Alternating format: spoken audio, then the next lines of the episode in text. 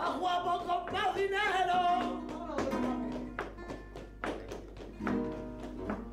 Como te quiero yo, no lo busques que no he ido.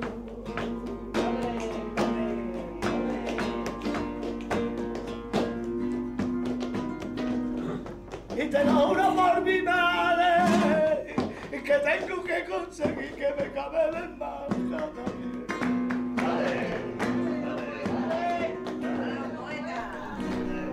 Hello, podcast listeners out there. This is a new episode of Lateral Conversations. My guest today is Zach Leary.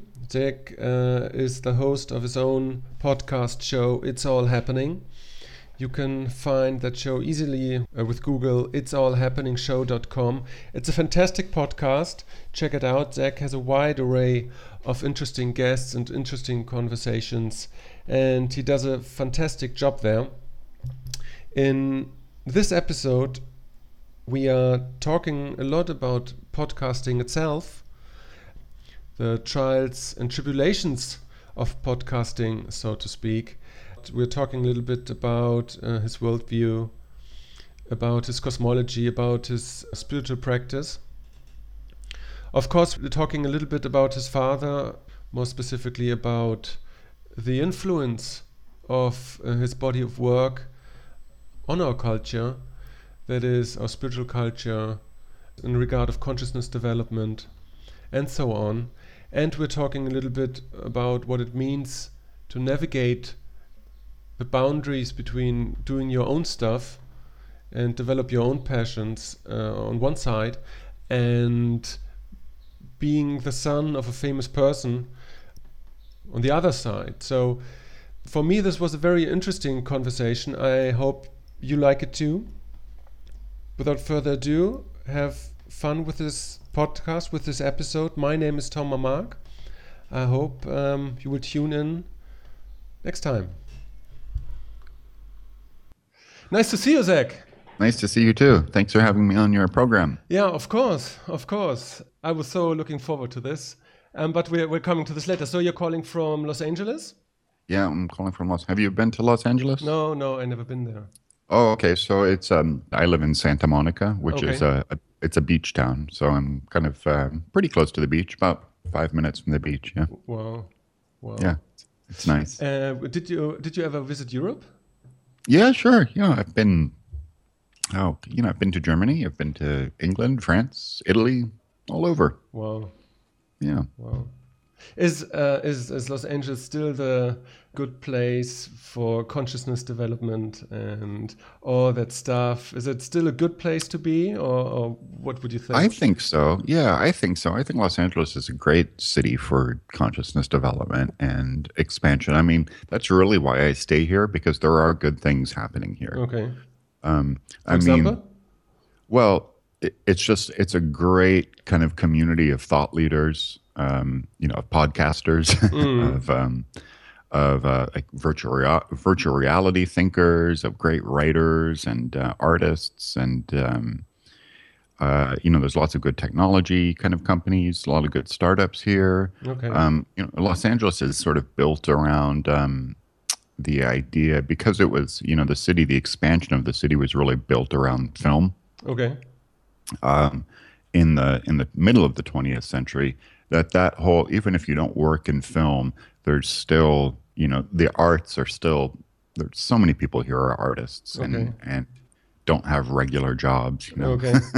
Interesting. And and Yeah. I'm not that into that scene, but what kind of thought leaders and visionaries are you talking about when you Oh, when you talk about uh, Los Angeles? I mean, like, um, uh, well, God, I mean, like, uh, people like Duncan Trussell, who's an amazing podcaster and uh, I think psychedelic visionary. Um, uh, you know, there's great virtual reality kind of um, uh, con- conceptualization and and and uh, kind of you know uh, new paradigms kind of around that happening here. Um, a lot of interesting tech happens here in Los Angeles because um, in Silicon Valley, um, of course, that's still the the epicenter of tech, but it's still so revenue driven in Silicon Valley and still so based on like software that can immediately address revenue concerns that um, a lot of the more experimental stuff kind of happens down here in Los Angeles, which is kind of fun. Interesting. Okay. And you know, my, my dad lived here. You know, Oh, of I course. mean, yeah, so Hmm. it, uh, you know, he, he liked Los Angeles for that for that reason Hmm. too. That that uh, movie Dying to Know, he's um, currently playing in Los Angeles. Is that right? It is playing, yeah. It just um, it's just winding down now. Uh, It's been playing here for about six weeks, but Hmm. Okay. yeah, Okay. When will it come to Europe?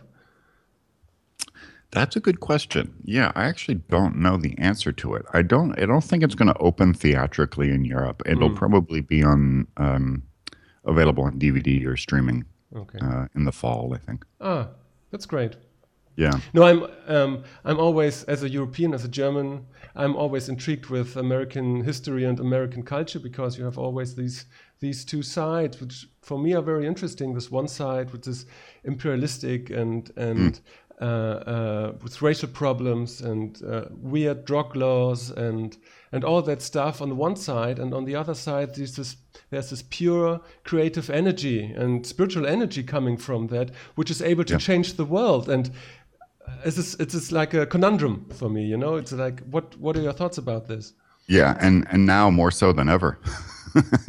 I mean, currently, what we're seeing right now, kind of come out of America, is uh, it's it's very confusing. There's no question about it. Um, you know, it's it's amazing that in the year 2016, that somebody like Donald Trump can still be so popular.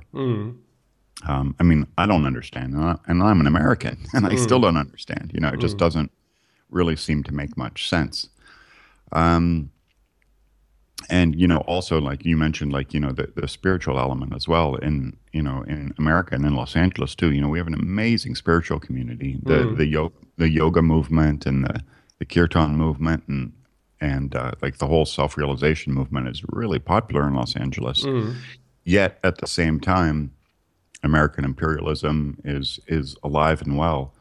Um, yeah, I think it just really goes to show. I mean, there's just there's, I mean, throughout the world, but in America, there's really still so much separation. So uh, let us let us uh, speak a little bit about podcasting because uh, a year ago I came across this concept of podcasting, and it was because I was in brief contact with Chris Ryan, Oh, who- who has a, a, a fantastic podcast. Yep. And I don't know which episode it was, but uh, then he had you on uh, his podcast. Yep. And I googled a little bit, and I found that you also had a fantastic podcast. Uh, all is happening. Yes, it's all happening. It's all exactly. It's all happening. So, and I like this one as well very much, uh, and and and the one of, of Chris Ryan. I even like the one from Joe Rogan sometimes. yeah, sometimes they're So- good. So uh, he had just uh, Rus- Russell Brand on his program, and this was a fantastic episode. I don't know if you if you heard it. I haven't heard it yet, but I saw it's in my it's in my queue. So you you regularly listen to podcast? I do. I do. I'm a regular podcast listener, but I think like most podcast fans, uh, there are so many that it's very uh, it's it's it's hard to it's hard to keep track. You know, I certainly um there isn't any one podcaster to which I listen to every episode of because there are simply too many of them. Um, but you know, I still, you know, I listen to Joe Rogan, I listen to Marc Maron, I listen to Duncan Trussell often. I listen to Dan Carlin. Um, I listen to Chris Ryan. Uh, I listen to some of the spiritual podcasts. Uh, you know, I mean, I guess they're not really podcasts, but like you know, the the Ram Dass lectures that are Okay, put out mm. in podcast format. Um, you know, those are great. They're just wonderful archives. And This is the thing. In, in America, it's uh, developed this podcasting scene. In Germany, it's not that that big. Oh, no? no, no, Oh, no, okay. no, no, no. So and um, how so- come? I don't know. I don't know. It's like uh, we are always a little bit late on those things, and the creative impulses um, take a little while um, to come across the Atlantic, I guess. But do people uh, are people warming up to the idea of it becoming um, like a, a an information channel or an entertainment channel? Do you, do you think it's going to take? Yes, but it will take some time, I guess. Uh, for me, it's like I, I like the idea because um, to provide some, some content which is which is not uh, television or, or, mainstream radio, but but but to talk uh, openly about some some topics. And I don't know. I, I, guess the people in Germany has to get accustomed to, to that idea. You know, there are some, yeah. but but not that much so the mm. I I for myself listen to those uh, uh, podcasts you you just mentioned, Duncan Trussell and and Joe Rogan, because it's like there there's interesting stuff going on in those. Mm-hmm. There is, and it's also, I mean, like we were talking about before, it's a great paradigm for new media. Mm. I mean, the, the great thing about podcasting, and and also too, it's I mean, like myself and Duncan Trussell and Joe and those guys. I mean, you, you know, the the space that that we live in um, is one thing, but even just like you know, like what uh, Malcolm Gladwell or even some mm. of the, the, the news people are doing as well. It's um, it, it's it's just amazing because you, there really is no um, there's no central authority for anybody's podcast. The That's gatekeepers, true. there are no gatekeepers. Mm and it makes it such a great way to to engage with the audience hmm. because mm. it's it's just a new way of creating you know uh, storytelling streams and and thought channel streams and convergent streams and consciousness expansion streams that mm. that have no that have no gatekeepers i mean that's one thing that has changed a lot in the last 50 years when mm. we were hmm. just talking about that like 50 years ago there were three networks on television ABC, and, NBC, and and, and CBS, yeah, oh, in America, mm. and those, and also NBC also owned many many radio stations, mm. and and then there was the New York Times, and you know that was kind of it, you know that that that's how the story was told. The story mm. was told through the, the the lens that came through one of those networks. Mm-hmm. So it's uh it's that's a very exciting time that we live in now that the story can be rewritten so this is your uh, motivation. This was your motivation starting that that uh, well podcast. Yeah, I'd like to say that was my motivation. that sounds great, but it really wasn't. No, my motivation was. Uh, um, I've been working on a book for a long time, and uh, I, I hit a wall. Okay. Um, yeah, I personally just kind of hit a wall with it, and uh, just couldn't really live in my, not to be too spiritual here, but I really was having a hard time living in my creative heart. Mm. And it was just, it was hard for me. Uh, and I, I, was just finding a, a, struggle with being able to do that every day. Mm. And then it kind of just hit me um, that I should start a podcast because a podcast is a great way to nurture creativity, to uh, to meet, to go out and talk to other people. That's true. Mm. Because uh, you know, it, like you're doing with me now, and it was just a great way for me to kind of start something that uh, that could force me to be creative and engage with other people and to mm. exchange ideas, which could help, hopefully inspire myself. Mm. Um, so I have to admit that my motivation was entirely selfish. You know, it was just about it was about motivating me and keeping me engaged. Mm. Um, and then it, it, it turned into something else over over the last year. But, mm. yeah. You know, with uh, episode fifty Oh, how many episodes? Yeah. Mm-hmm. Episode 50. Yeah, th- this week is my one year anniversary. Ah, really? Wow. Mm-hmm. And how's that going for you? Do you, do you feel well uh, with with the podcasting? Is that something you you want to um, develop further? Absolutely. Yeah, I love it. I, it it's great. I think it's uh, um, you know, at the beginning, it was uh, like I was like, oh my god, this is much harder than I thought it was going to be. It is hard. It's hard to yeah, make you have to you have to find guests. You have to you have to inform yourself about the work, and then you have to do, you have to find like a, a like a time when you when you can do the podcast, and then you have to do the podcast, and then you have to edit it and publish it and and uh, make some advertisements yeah. for it. And this is a lot of work if you want to do it uh, uh, uh on a weekly basis. Yeah. You know, and and and and the revenue is I don't know how it's with you, but for me, it's relatively minimal. So that, yeah, so I'm, I'm, I'm, just starting to Yeah, kind yeah. of get to to the revenue thing now. Mm. But it's just it's hard to make. I mean, all of that that you just said, but it's hard to make an hour's worth of good content. That's true. you know, true. it, it is. And uh, I'm I'm finding it easier though. So you know, the more I do it, the the the I'm getting I'm sort of more in the groove. So yeah, I'm really enjoying it. but this this is this is exactly the thing I I am looking for. You know, when I'm when I'm doing a podcast, um, sometimes it's a little bit dry, and sometimes it's it's more flowing, depending Hmm. on the chemistry. But I'm always looking for that moment uh, in the conversation where some new things are popping up, some new emergence, some new insights, some new information, and which which gives the the communication a, a totally new direction. You know, and some something is alive and you know it's but it sometimes it takes a while to get to that point you know what i mean yeah. what, what, how how far along are you? uh, I, this is just my 25th episode I, I started in november Oh wow. Okay. So you're still you're even newer than me. yeah yeah yeah yeah All right. Are you enjoying it though? i love it i love it Yeah. i'm uh, i'm i'm always nervous so but uh, I, I really love it because I, I like the conversation. I like to, to, to learn new stuff, and it's it's it's so great to see what I don't know. You know, to to to talk to people and delve into their world Yeah. and to to get new information and and it, in, in a way this is my personal thing but it's also like a social service because I, I hope to provide new information and new new perspectives for my for my for my listeners Yes, that's a. I I like that's a great way to looking at it, a, a social service. But also, I you know I found I've I've learned more in the last year than you know I feel like I have in the previous ten. Hmm. I mean, it's just you, you know where my my guests have taken me. It's just it's been an amazing, amazing, amazing ride.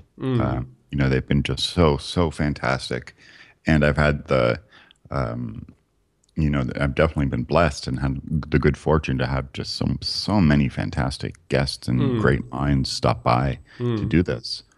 And I've just learned so much. It's really pushed me into new directions and to explore new areas that I just I hadn't been in before. So that part I'm just I'm just loving.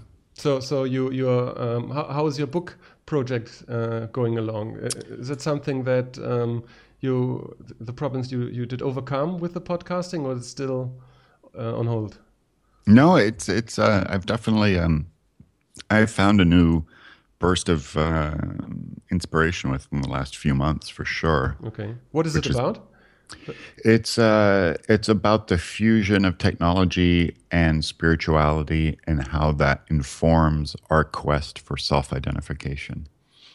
So it's it's it's nonfiction, um, clearly, and it's uh, basically like using the two pillars of technology and spirituality to tell the story of our struggle for identity, for not just uh, our struggle for identity as a culture, but also within personal identity as well. So, um, you know, for instance, like a very modern example in the technology sphere is, uh, you know, I think a lot of people who they really who they want to be in the world and, and the per, the person that they truly are within their soul it's often lost when they're just uh, you know tweeting and instagramming and taking pic- selfies and and and it's just so kind of caught up in this short-term identity that doesn't really have any true value to it uh, and I like technology. I'm I'm not anti-technology. I just think that it's uh,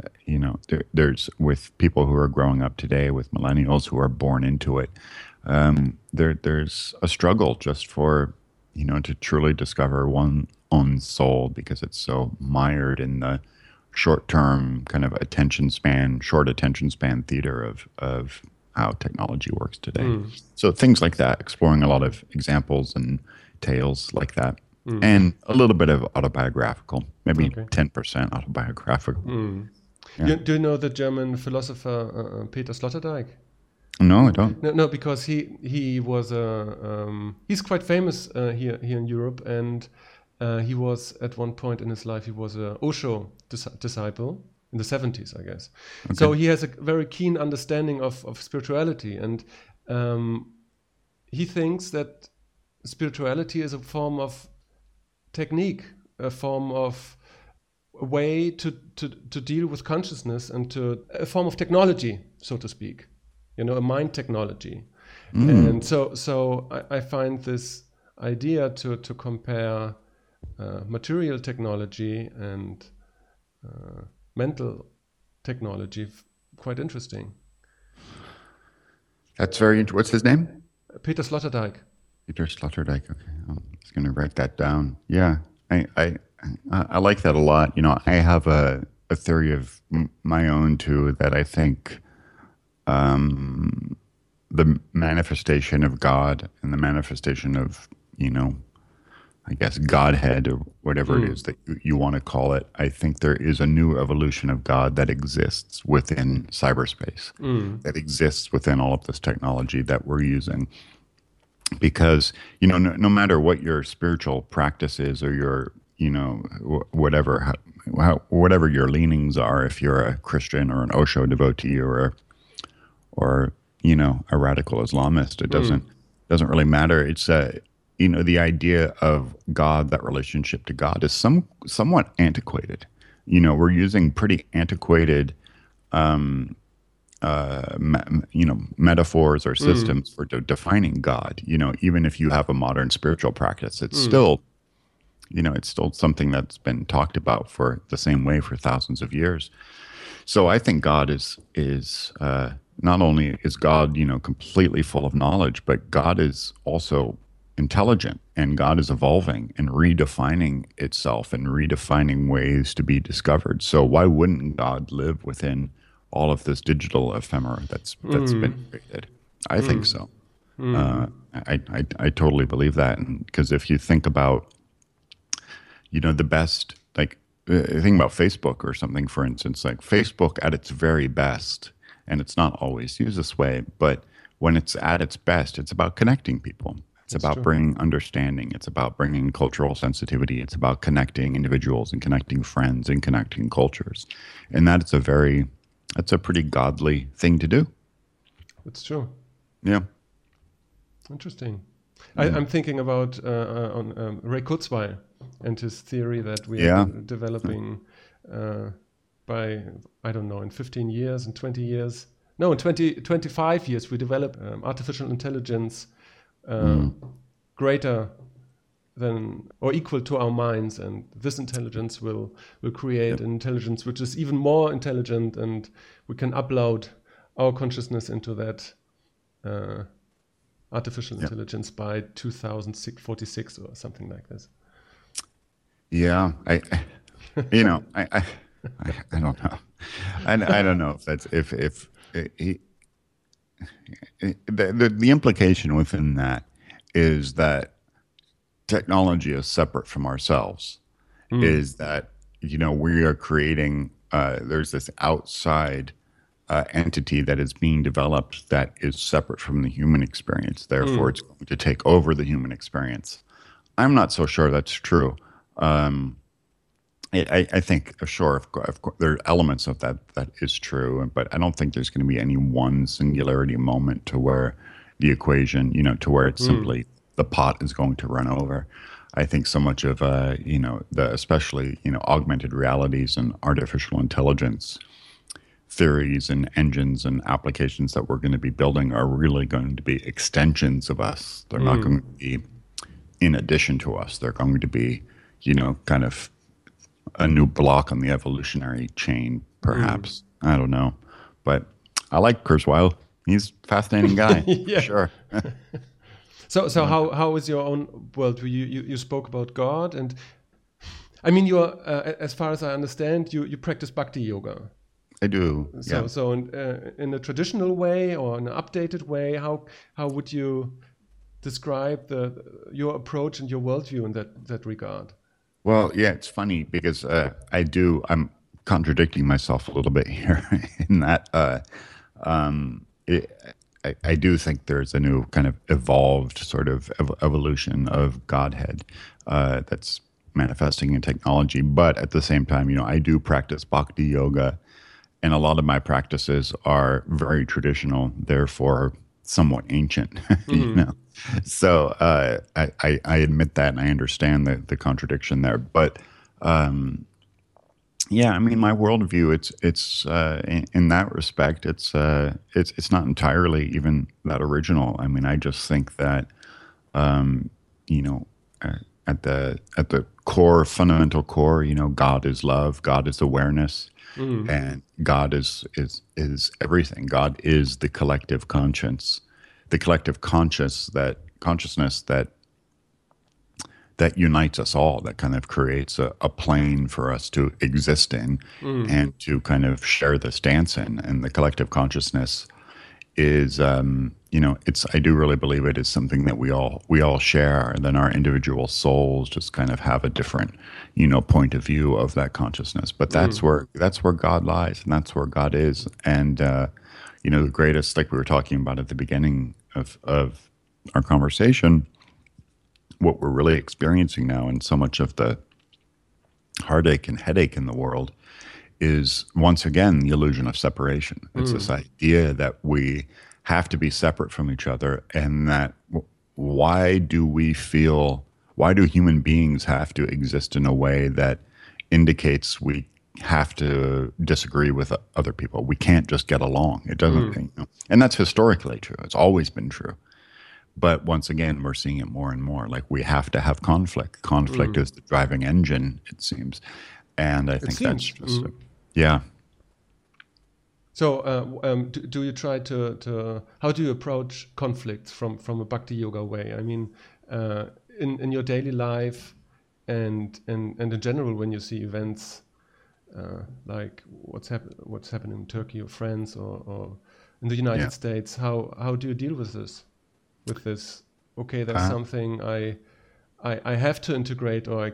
Well, I mean, you know, yesterday was. Um, uh, uh, the kind of on the Hindu calendar, what's called Guru Purnima, which is um, the the full moon.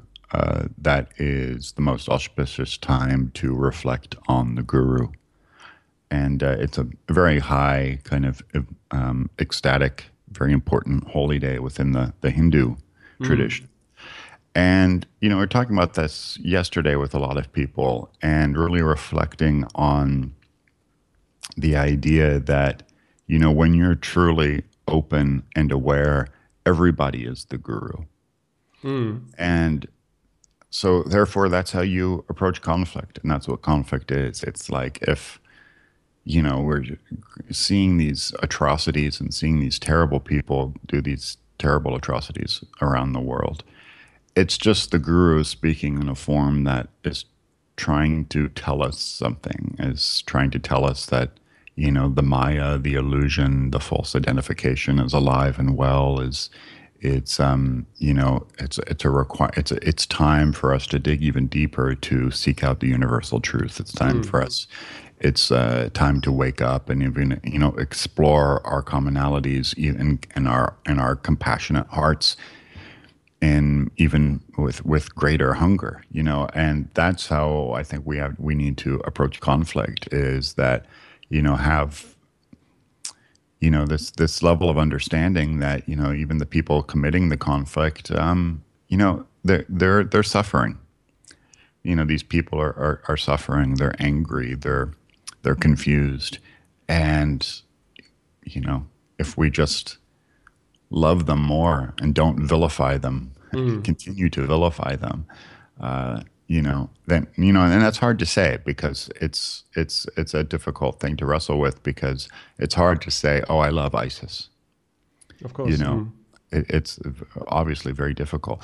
But uh, you know i i love the souls you know and i can't i'm i'm not one just to you know completely vilify them and, and want to wipe them off the map. It's just some kind of understanding and compassionate heart needs to happen within this this but thing. This is, this is a specific, yeah. Uh, this is a specific uh, bhakti yoga technique. Yeah, I think I think so. Well, I mean, the specific bhakti technique is, I mean, it's much simpler. Just love everyone. I mean, that's it. It's just love everyone. Everyone is having an incarnation right now, and some people are more confused than others, and that's just the way it is. Doesn't matter. But, but what, what what does it mean uh, uh, specifically? I mean, what what I understand or what I what I uh, presume is that um, first you uh, don't judge automatically or act or uh, have an emotional response to something uh, automatically. So you can Yeah. you can approach that with a clear heart and with a clear mind. So, Well, but as Ram Dass once said, in order to protest your enemies, you must first truly love them as much as you love yourself. Mm. Only then can you start protesting your enemies. Mm. So, it, you know, that doesn't mean that you can't protest your enemies. I mean, yes, you can, but we still have to, we have to love them through it, you know? We, we can't hate our enemies to, to the form like, and I'm not, I mean, this is easy for me to say on a podcast, but for anybody who follows me in, in social media, you know, I get in political arguments all the time. Uh, and I get super angry and, and, and riled up and, you know, I get pretty worked up around, around some of these issues because, uh, you know, so, so much of it has to do with ignorance to me and, and, um, and closed mindedness. But ultimately, yes, that's the bhakti technique is just to e- exactly what you said. how much of it uh, and and your your worldview and your your ethics or philosophy is, is informed by by Ram Dass or or the the philosophy of your father? Uh, yeah, a, a lot. I would- would say a lot. I mean, the the philosophy of the two of them is pretty pretty different um, uh, in a lot of ways. I think in, in terms of maybe the techniques were a little bit different, but ultimately they were they were similar at the end. Um, but but yeah, I, I, a lot of my worldview is is formed by by both of them. I mean, I still see Ram Dass a couple times a year, so he's still active in my life and still informing me. So ca- can you can you give an example how how um, how does it inform your your acting in the world, your being in the world? Well, if you see Ram Dass today and you hang out and you spend any time with him today, his level of brightness and his level of love that shines through him and that truly, truly loves everybody. It, it's not. It, it's not a joke. It's it's not an act. You know. Uh, I mean, he truly radiates. Uh, you know, something very very beautiful. And when you're around that and you're just in that space with him, it's it's very potent. It's very it's very contagious. you know, so that's how it informs my worldview. Even when I'm not with him, I just try to remember that. Uh, I just try to remember that that energy field that he creates, and if I could remember just ten percent of that energy field, that informs my worldview, and that changes my day to day life. And and uh, from from uh, your father's side, like this this whole concept of uh, uh, uh, evolution of, of of the nervous system of the uh, of the mind of the consciousness, does it inform you as well, or is that something that is like a um, like a back uh, like a system, like a, a um, like your Microsoft system in the in, in the consciousness. I don't know how to. Yeah, I- I don't know if you use Apple or Microsoft, but you you get my idea. So is is that something which Uh, I use Apple, by the way. I'm an Apple person, but uh, yes, it does. And his, um, his worldview, you know, he was at the end of the day, he was a futurist more than anything. He was, you know, a, a philosopher, uh, but he exists in the realm of being a futurist of human evolution. He was not caught up in any one sort of paradigm of our culture. So, eh, you know, when I was growing up and becoming a teenager, and when I was starting to discover who he was, the psychedelic Timothy Leary was not the Timothy Leary that I knew first. It was I, I knew the personal computer Timothy Leary. I knew the the the, the futurist guy. Oh, the, okay. You know the uh, the cyberpunk guy, and then you know the psychedelic thing kind of came later. So I think that is uh, the level of his consciousness that sits with me the most these Oh, okay. days. Is that you know constantly rein reinvent yourself. It's never too late to start new. You can always start again every single day. You know, you can always just re and you used the computer metaphor just a second ago, but you know, you can always upgrade your operating system and mm. he would use language like that all the time. You could mm. always reboot and start over and over and over again and you never have to be hung up on the past or be hung up on these old ideas of who it is you thought you were. Mm. You know, start over. Is that what you mean uh, with "It's all happening"?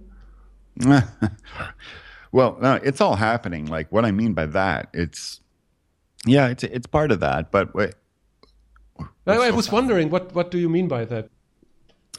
well, let me give you an example.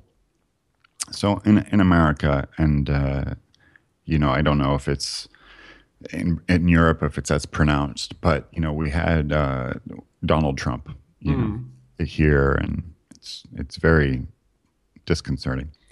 But we also had Bernie Sanders, and you know, Bernie Sanders was an amazing, you know, uh, you know roller coaster of hope and inspiration, especially for so many young people.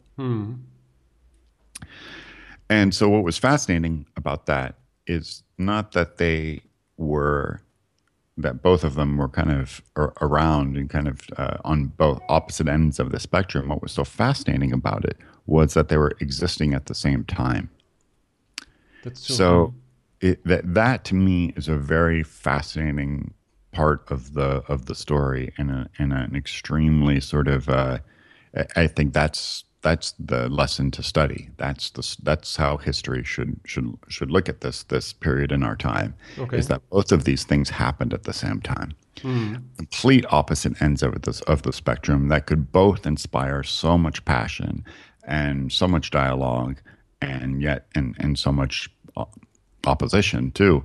But that's what I mean. It's all happening. You know, every possible option and every possible outcome. It's it's all happening at the same time. I understand. In a, uh, line of thinking, everything that uh, uh, can happen will happen. Will happen or is already happening. You know, I think that's one of the the fascinating things about the time that we live in is that everything is so condensed now, and uh, you know the media the media sphere delivers us uh, so much concentrated information in such a short period of time that you know every so many possible outcomes are already happening at the at the same time. Mhm. Regarding your, your your your podcast, all is happening. I, I was wondering, um, you uh, should have an amazing pool of um, people uh, with whom you could do a podcast. On on the one side, but on the other side, you have a, a very specific uh, guest list. Yeah. So um, because, so so what what is the the theme of of this podcast? You know. Uh, I do, and I'm glad you asked the question because half the time I don't even know.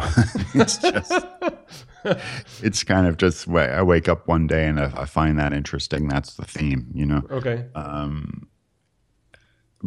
But the theme really is uh, what I've become more and more fascinated with. Um, yes, there I do have a you know, there's a fair amount of spiritual guests on, um, and I have you know some technologists as well. But uh, my theme is really people who have manifested realities for themselves that inspire me. So they've created realities for themselves that exist outside of the social norm, that they've seen their dharma clearly and they're able to manifest it and create a world for themselves to live in uh, that's practical, economical, inspirational, all of these different things that is truly, truly remarkable. And these are great examples for us to, to look at, to live by. And so that that's really the theme of, of the type of guests that I have on is people who are just um, who are doing great things in the world and, and who aren't subscribed to any one norm or to any one kind of tradition.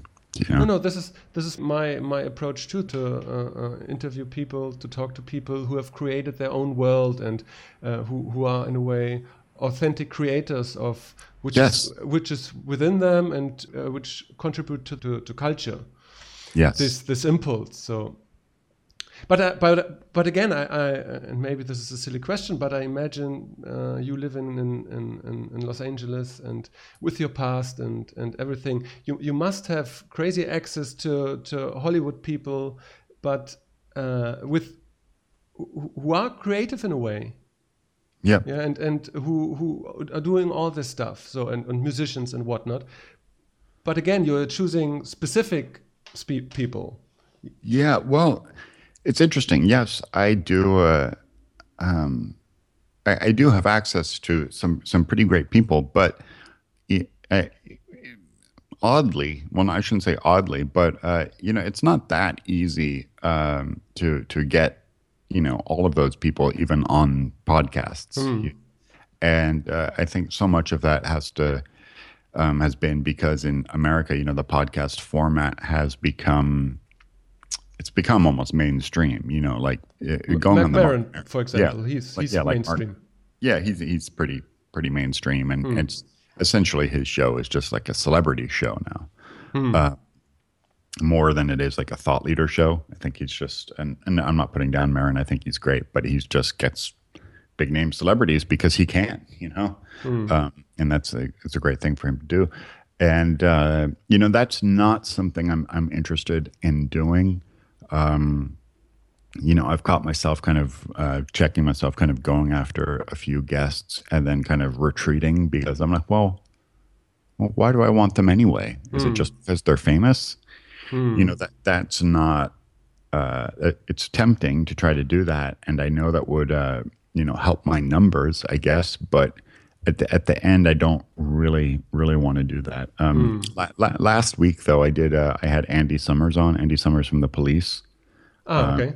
and uh, you know that was uh, the first uh, really big, uh, like really big iconic musician, you know, from, from a big band that I've had on, and it was great. It was just amazing, and he was just just lovely and very inspirational. Um, so, and and that's actually this week's episode, and I'm really really happy about that one. Uh, so I'm just I'm trying to find find the line and just uh, I mean, of course, like hey, you know, if if anybody knows Neil Young who's listening, please. I'd love for him to come on the podcast.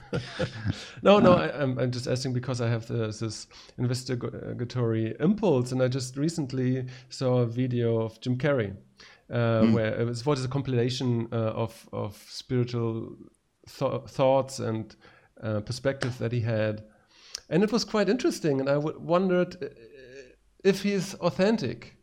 You, you know, if He is. He is. um, From, from what I understand, he really is. Yeah. so so because it's it sounds authentic, but on the other side, he, he's an actor. You know, so so I was wondering um, if if he can live that what what he says. Uh, I don't know. It's a great question, man. I, I, I you know, I don't know. Hollywood's a very confu- confusing place, Tom. it's very confusing place. There's and and I don't know Jim Carrey. Uh, I mean, I, I met him once, really, really briefly. Um, I, I certainly don't know him well. But by all accounts, he seems authentic. But you know, these days too. Uh, this isn't. I'm not trying to be judgmental or anything, but things like meditation uh, it's very trendy right now. It's very, you know, it's very cool to be mindful right now, you know, and to have a mindfulness practice and, you know, and all of these things and uh, to be a yogi and to, uh, you know, to have a guru and all, all of these sorts of things. You know, it, it's, a, it's a pretty trendy phase that we're living in, especially in the west side of Los Angeles, kind of the, you know, nouveau modern takes on spirituality, not religion, is, is a very popular path to be on and and that's great. You know, I I don't know if they're who's truly authentic and who isn't. Uh, It doesn't it doesn't even bother me that you know many people are just kind of playing the part, but you know that that's sort of it's par for the course, I guess. I don't know. But this is good to know. So you're basically doing it like me. I'm I'm just flowing it uh, week by week and and look what what uh, kind of inspiration I have and uh, Yeah. what people are offering. So Yeah. and, and sometimes it's spontaneous, and somebody says, "Hey, do you want to do a podcast?" And I think about it, and and yeah, so it's developing by itself in a way. Yeah, that's it. I, that's a great way to put it. I, I kind of feel that too. It's uh, at this point now, one year into it, it it, it does have a life of its own. It it does. It really does. And then just the way that you know I book guests. I mean, I'm kind of booked for the next month or so. Um, Okay. and it's just yeah, interesting people who kind of come into my radar, and I'm like, oh wow, that's you're fascinating. Let's let's do a podcast and try, try to keep it at that. Yeah. So so you you're, you're not enforcing it in any way. You you just let it flow, and you you don't have a goal or some place you want to be with that podcast. You're just doing it in a way. Well, I do have a goal in the sense that, uh, and- and yeah, and I do. I, I do have a goal in the sense that I would, uh, I'd like it to be uh, popular enough to where I could, you know, partially sustain myself from it. Okay. Um, you know, I mean, I do. I would like to see that happen. I mean, that's not why I'm doing it. I don't want to. it's all happening, man. It's all happening. Yeah, man. It, and it's like, look, if that never happens, it doesn't matter. I'm still going to keep doing it. Um, Mm. I, I am, um, and it's not going to stop me from from doing it. But sure, I, I would like to do it, and I do have. I have found that I, you know, I, I have a voice. I feel pretty good at it. I'm I'm able to kind of step into this being part of my dharma, not all of it, but it's a little part of it. So. Uh, I'm, I, I'd like for it to keep going and to have a little, you know. Yeah, you have a great voice. It's, Thanks. It's, it's it's good listening to you, really. Oh, thank you. No, I, I- personally say with with Duncan Trussell, it's too confusing for me at times. So I, I, so I like his podcast, but but uh, I like that baritone. You know, I can relax then. Yeah, Duncan's pretty intense, huh? Yeah, that's that's true. But what, what a great guy! What, a, mm. what a what a great mind he has, though, for sure. Mm. Mm. But yeah, I can't listen to every episode of it. So um, can can I just ask one one question about uh, your father? of course, as many as you want. Um, So so um, because I, I, I was wondering um, if if you should put yourself in, in the position um, of historian and well, I can try. so and and a historian uh, who had lived in, in this center in this bubble as you explained it I guess in another podcast. How how would you describe and how would what do you think about the work and the influence of of Timothy Leary from a yeah from a historical viewpoint? Well, yeah, I'm, I'm glad you qualified the last part because it's uh, the historical viewpoint is really the, I guess, the part that I'm, I resonate with the most um, because of his, his body of work. It was so, it's really, really big, you know, I mean, over 20 books and very, very intense. Uh, so it's hard to pick sort of any one stream of uh, his work product that um, that I really think is his legacy because there are so many. Uh, but as from a historical perspective, you know, it, it's really, really just a, an, an amazing, amazing, amazing story, and I continue to be, uh, you know, I continue to be blown away by it. I, I really do. Uh, you know, just things like you know, it was again, it wasn't even you know all that long ago. It was just 50 years ago. He was being persecuted by the United States government and on the run and going to prison and escaping from prison, and then being put back in, and simply for his ideas, simply for being you know so provocative and so controversial with his ideas, for inspiring people to think for themselves and to you know, to, to really push the limits of their own consciousness and to question authority is an amazing thing to have witnessed. So from from that standpoint, I, I you know, as a a modern American historical figure, uh, I, I, it's it's an amazing story, and I, I resonate with it a lot. Yeah, for me as well. I, I just told you in, in, in that email. For me, I, I was 17 or 18 years old, and I was a fairly regular guy. And then, by sheer luck, I, I uh, got in contact with uh, a friend of mine. Gave me this this book of your father's info psychology, and it changed my life. Uh, It gave a, a 180 degree turnaround, and I, I still today participating from that movement of my of my mind. You know, I still think in those terms. You know, of, of this. I, I, I, I don't necessarily use that specific model. Yeah. Um, but from uh, I, I would um, describe myself more uh, like in, in, those terms, like post postmodern. So, but but for me, it was always only possible because um, I, I read this book, and I found this so so fascinating that a book can do this, mm. or podcast for that matter. You know, if if you have a good podcast, it can change your mind, and yeah. and and. I think you must get that a lot. That a lot of people come to you and say that your father changed yeah. something, everything for me. Yeah. Uh, info psychology is a is that the Eight Circuit book. Mm-hmm. The Eight Circuit model of consciousness is that in is that exactly? In, in, yeah, yeah, right. Um, yeah, I mean that's one of his best his best mm. uh, works for sure. There's no question about it. Uh, is it true he wrote that in prison? Uh, most of it. Mm. Yeah, he used his time well in prison. yeah, yeah, yeah. Mm. Oh yeah, he, he did. Um, really fascinating. No, no, I, I, I, this was a personal example, but I, I, I think from a greater perspective, it's like everything that that happened uh, spiritually, and uh, in the last fifty years, it's not, from my point of view, it's not thinkable without the work uh, and the movement uh, of of your father and the culture in, in which he lived. Yes. I don't know if you if you see it that way, but but I was wondering how, how you see it. You know, because there was like in, in the beginning of the 20th century, there there was like a massive influx of uh, spiritual techniques, Hinduism, Buddhism by by Blavatsky and by Aleister Crowley, and then there was this uh, German movement Lebensreform, Rudolf Steiner and. Uh, Yep. uh, all, all the stuff and and then with the war years n- nothing big happened in, Yeah. in this regard. Of course, psychology, the, for me, a different stream of, of mind technologies. But then in the 60s, there was a big explosion of, of new thought, of, of a spirituality which is mindful, which is academic in a way. Yeah. And, and this is Well, deeply connected with, with the work of your father. And, and it's, it's Yeah. my view, you know?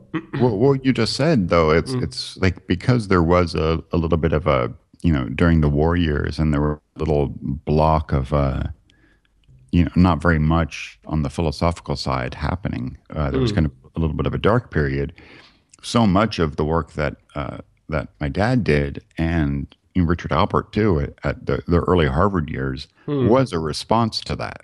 It was a response to you know the great thing that he always said about the 60s is in order to understand the 60s you must understand the 50s Mm. and you must understand the juxtaposition against the two cultures and how you know it was such a huge change in the way that we could live our daily lives Okay. uh, and, and this was this was a huge thing. So I do think uh, that was a very conscious uh, element within his his, his point of view, uh, within uh, Timothy's point of view, was that um, not just like the mind as it existed within the cultural context of the times needed to be freed, Hmm.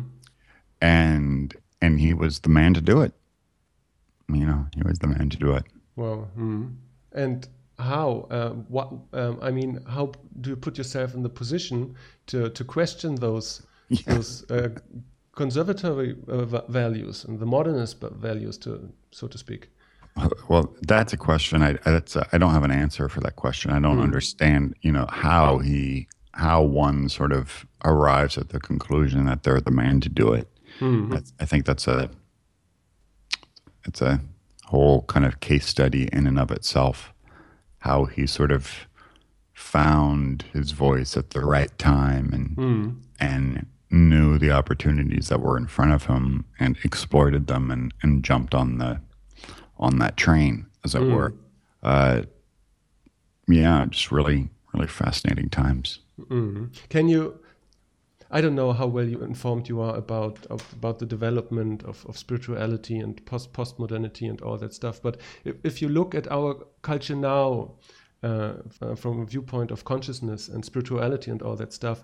Can can you trace that back to your father and the works of your father, or is it something which, is, which is independently uh, thought? Well, do you think it goes back to him? I mean, I'm not. I'm not sure it goes back to him individually. I think it goes back to the times. You know, it goes Exactly. back. mhm. goes But he was a- like like a spokesperson, uh, like uh, of Zeitgeist or something. mhm. Yes, yes, he was. There's, there's no, there's no question about it. Um, you know, and Ram Dass too. Uh, you know, his, his effect uh, on, you know, the modern view of spirituality and how our consciousness exists within that spirituality. He was a huge influencer in that. Um, you know, we have to keep in mind that in 1967, there were not many people you know, going to India and coming back and calling themselves Ram Dass. You know, these days, you know, there there are so many people who do that, but it was a pretty fringe thing back then. Hmm. So the this this cultural, you know, launch this cultural rocket ship that these two guys created. Hmm. It, it was it was an amazing thing, and uh, hmm. yeah, and I do think it, it does it goes back to that to that time for sure.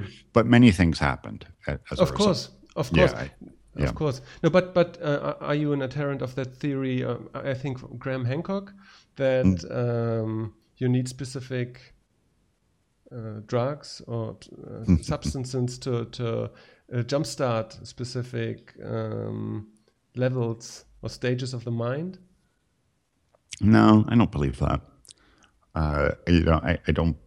I, it's nice and it's great if uh, if you feel that you are a candidate for it, and it feels something that's in line with your, you know, with your own body and your own journey here on planet Earth. Great, but it's not for everybody. Uh, I'm much more con- uh, cautious than than many of my contemporaries for sure. Uh, I just think it's a very fragile, fragile dance. Yeah, but, But- somehow, yeah, mm. Yeah, but you know, it's it's if if you do find yourself in that set and setting that feels like it's uh, the the right step on your in your journey, it, it's it's an you know it, it changed my life. Hmm. I'm, I'm I've never been the same since. Hmm. And, and, uh, and I highly recommend it for anybody who's who's on the path who wants to, you know, who hmm. wants to pierce the veil and see, you know, the ultimate truth. It's a it's a great way to do that.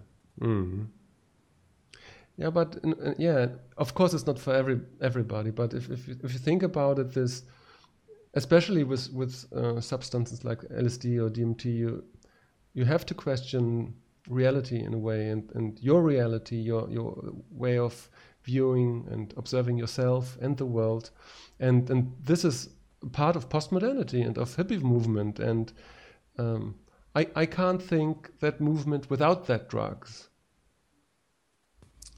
You wait, would you, you can't think of the movement without those drugs? You said No, no, no. I, um, I, I- think there were at least a, um, a part, a necessary part, not all of it, and there were so much Yep. uh, things going on in that time. yeah, But but um, agreed. I agree.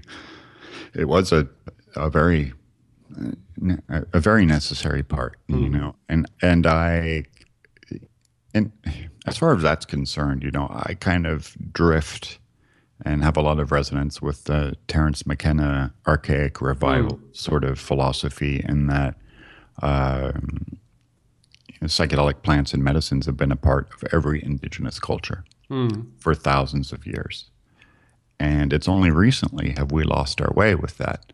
Um, you know, literally every single culture, you know, it's kind of uh, was a part of storytelling about cultural transformation, about passing down myth and and uh, history lessons amongst the different generations. Hmm. The psychedelic engine was was such a huge part of that, and you know, in modern times, we kind of lost our way with that. So I think within the '60s, when it sort of happened again, hmm. and it was kind of a nod to our ancestral roots, I think, hmm. and, and which is why so much creativity came out from it. You know, I mean, especially music. That's true. I mean, yeah, the way that music was just flipped on its head as a result of the psychedelic movement. It's just, yeah, it's amazing. I, I, I, recently saw a documentary about Jefferson Airplane and their time with the Doors in um, Amsterdam. Yeah. So because they were both there, and and this was the time when you could uh, get drugs everywhere in every corner. And I, I, I don't know what was the singer of uh, Jefferson Airplane, the name of her. You know that? Grace Slick. Ah, yeah, and and Yep. she uh, I don't know if you know the story, but uh, uh, she put all the drugs in her clothes in her uh, pocket uh, because it was too much. But Jim Morrison took all of it. Ah, Uh, so, so, so, so, and then they, they had the concert, and uh, Jim Morrison was dancing frantically uh, at the stage, and and like a dervish, and tried to rile up the, the, the audience. And I don't know, I found that, uh, found That's really funny. amusing.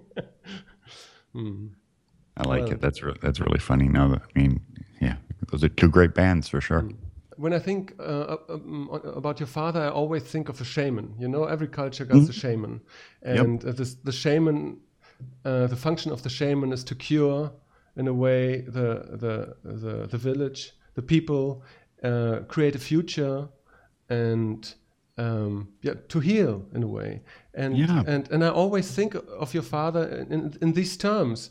You know that he had to provide something different. You know, Yeah, he had to I- put the lines out in the future. Yeah, yeah, that's a that's a it's a great way of looking at it. I mean, the you know the the the shamans of of all various cultures and times and tribes were you know, had the same had the same objective as he did, and you know, uh, shamans are alchemists too.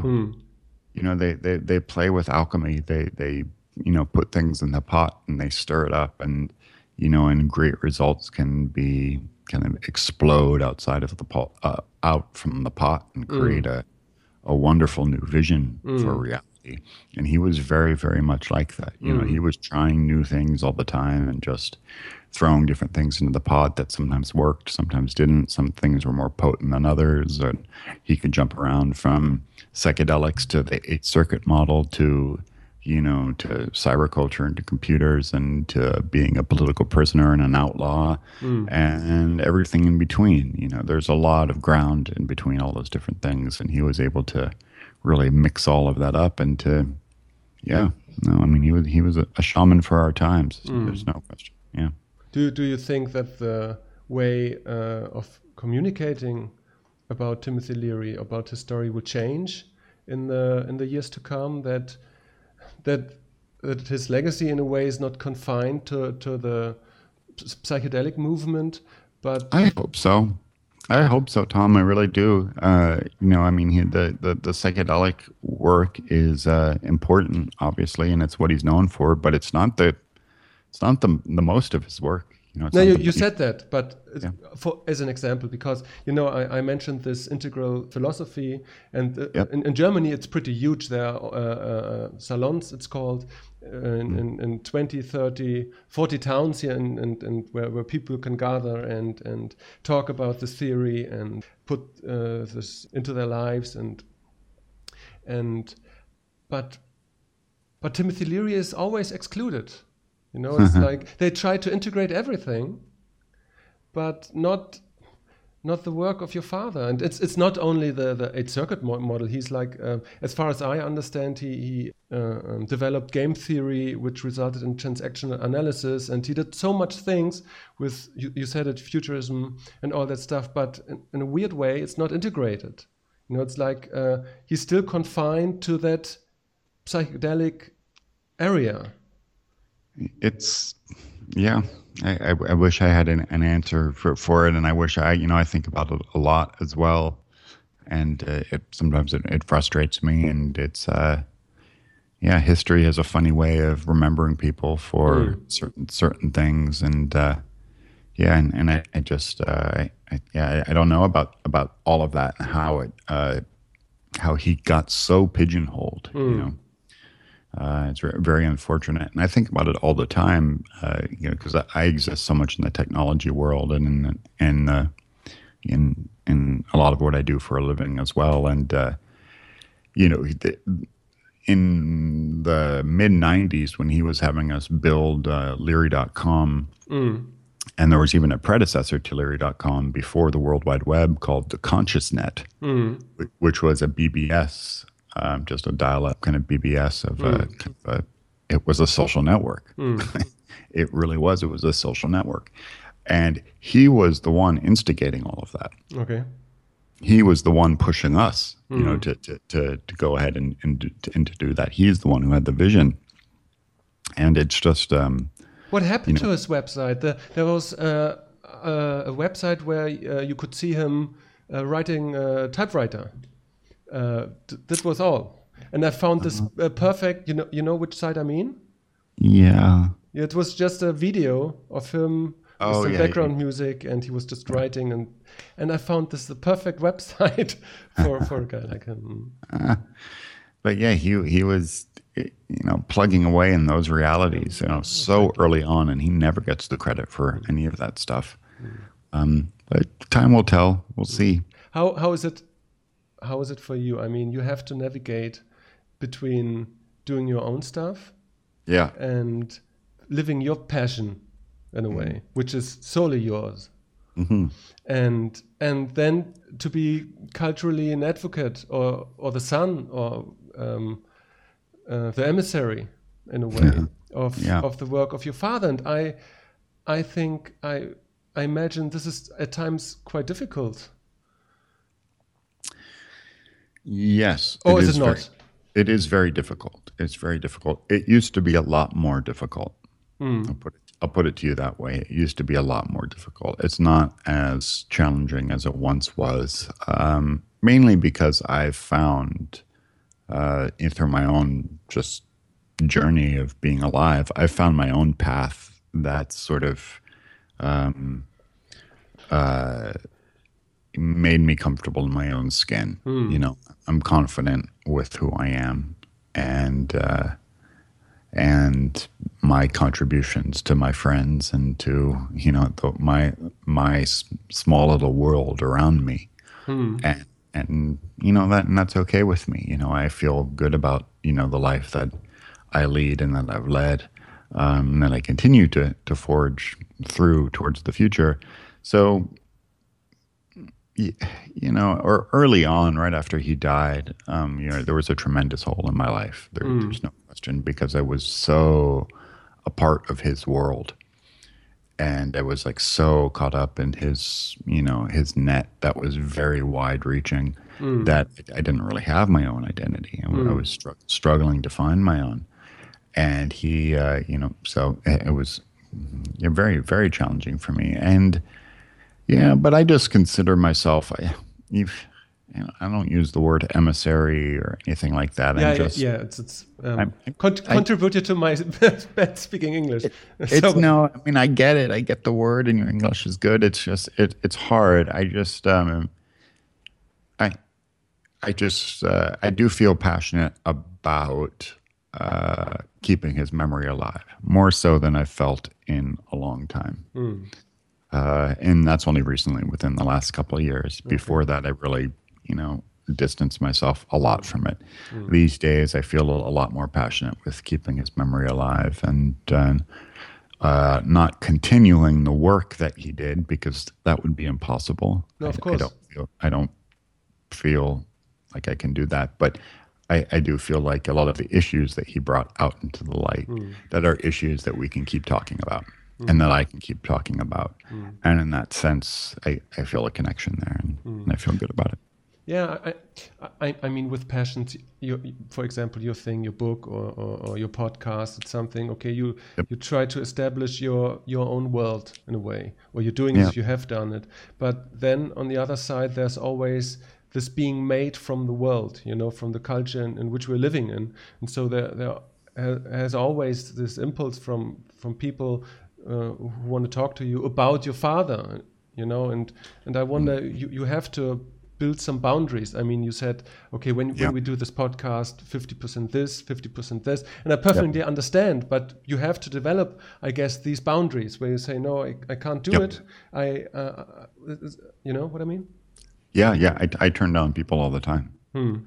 Uh, just because I can't, you know, uh, I, I just can't do the, you know, the the hundred percent son of thing. You, Hmm. you just you, just can't do it because it, it's it's a endless road that leads to no satisfaction. Hmm. So I I try not to do that. Um, and now and then I'll I sort of uh, I don't know what it is I'm getting into. and, and, Nobody does.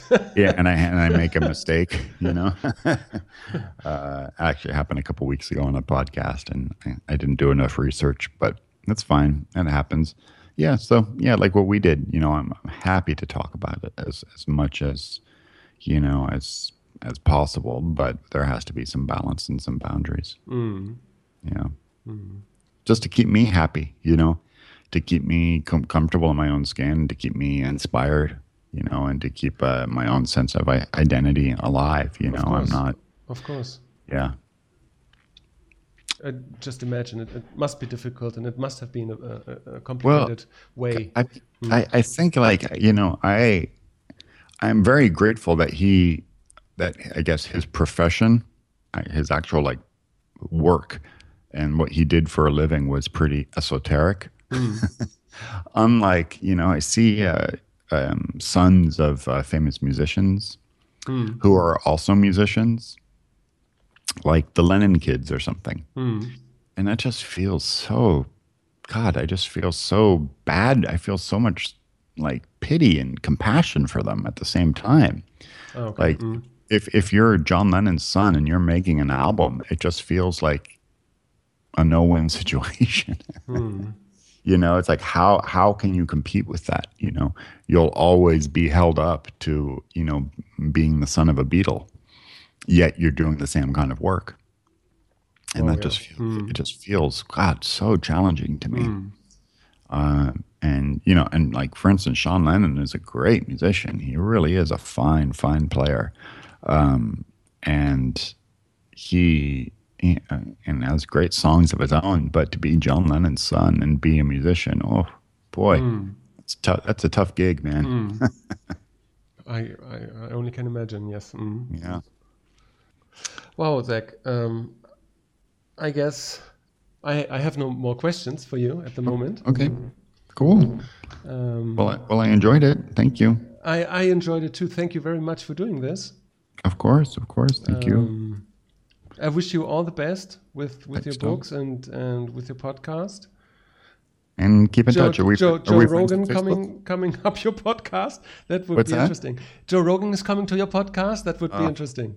No. Well, I, it's more likely that I would go to his. yeah, Hmm. which uh, which I hope I would. I'd, I'd like to. Hmm. I've, been, I've been wanting to for a while. It'd be great. Um, but is he we'll in, in, Los Angeles too? yeah, he is. Oh, okay. He Mm. is. Yeah. Hmm. This is this is a great thing when you have people uh, in in a big town like Los Angeles who can you you can invite them over and and you have a, a direct podcast. For me, it's always difficult because I always have to do it in uh, with with Skype because I live Yeah. in Mallorca, Spain. so uh, and once in a while somebody comes here and I can do it directly. I would prefer that, but Yeah. I, I always um, am a little bit envious about living in Berlin or, or Los Angeles and just talk to the people and have the possibility to look them in Why the do eye. you live in Mallorca? Oh, this is uh, because six or seven years ago, uh, I with my girlfriend decided to go here and to. We, Oh. we couldn't stand Germany anymore, so um, we went here and and it's fine. It's a beautiful island. Do you know it? Uh, I, I I I don't. I've never actually. I've never been. Yeah, it's great. It's very beautiful, and and but uh, it's more touristic, you know. So um, there are not many interesting people coming here to this island, like cu- culturally working, who, who I want to make a podcast with, you know. Right. Well, thank God for Skype. Thank Yeah. God for. Thank God for Skype. well, have a great day, Tom, and yeah, keep You in touch. You too. Yeah. I wish you all the best. Thank you. Thanks so much, man. Have a good day. Have a good day. Adios.